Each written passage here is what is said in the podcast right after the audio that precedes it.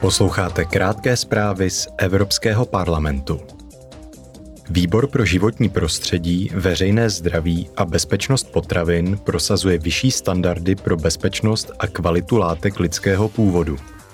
Tento týden europoslanci přijali stanovisko k novým pravidlům pro nakládání s krví, tkáněmi a buňkami. Smyslem návrhu je posílit ochranu občanů, kteří darují nebo přijímají látky, které se používají pro transfúzi, léčbu, transplantaci nebo lékařsky asistovanou reprodukci. Výbor pro zahraniční věci vyzval Unii a Turecko, aby nalezli alternativní způsoby vzájemné spolupráce.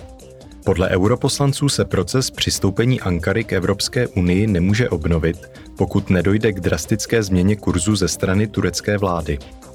Europoslanci ale rovněž potvrdili, že Turecko zůstává spojencem NATO a klíčovým partnerem v oblasti bezpečnosti, migrace, jakož i obchodních a hospodářských vztahů. Zdůraznili rovněž, že Turecko musí respektovat demokratické hodnoty, právní stát a lidská práva.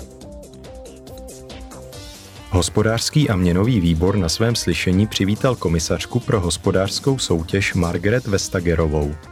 Členové výboru s ní probírali nedávnou nominaci americké akademičky Fiony Scottové Mortonové na post hlavní ekonomky pro hospodářskou soutěž.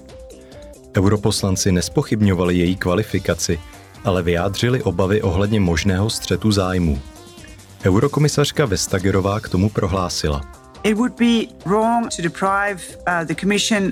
Bylo by chybou komisi i Evropany ochudit o nejlepší možné poradenství v oblasti ekonomie. Po světě totiž nechodí tolik lidí, kteří by tento specifický post mohli zastávat. Europoslanci požadovali větší transparentnost, pokud jde o předchozí kroky eurokomisařky i o podobné případy jmenování na důležité pozice v budoucnu. Hlavní ekonomka pro hospodářskou soutěž bude hlavnímu orgánu Unie poskytovat ekonomickou analýzu a poradenství ohledně strategického vedení.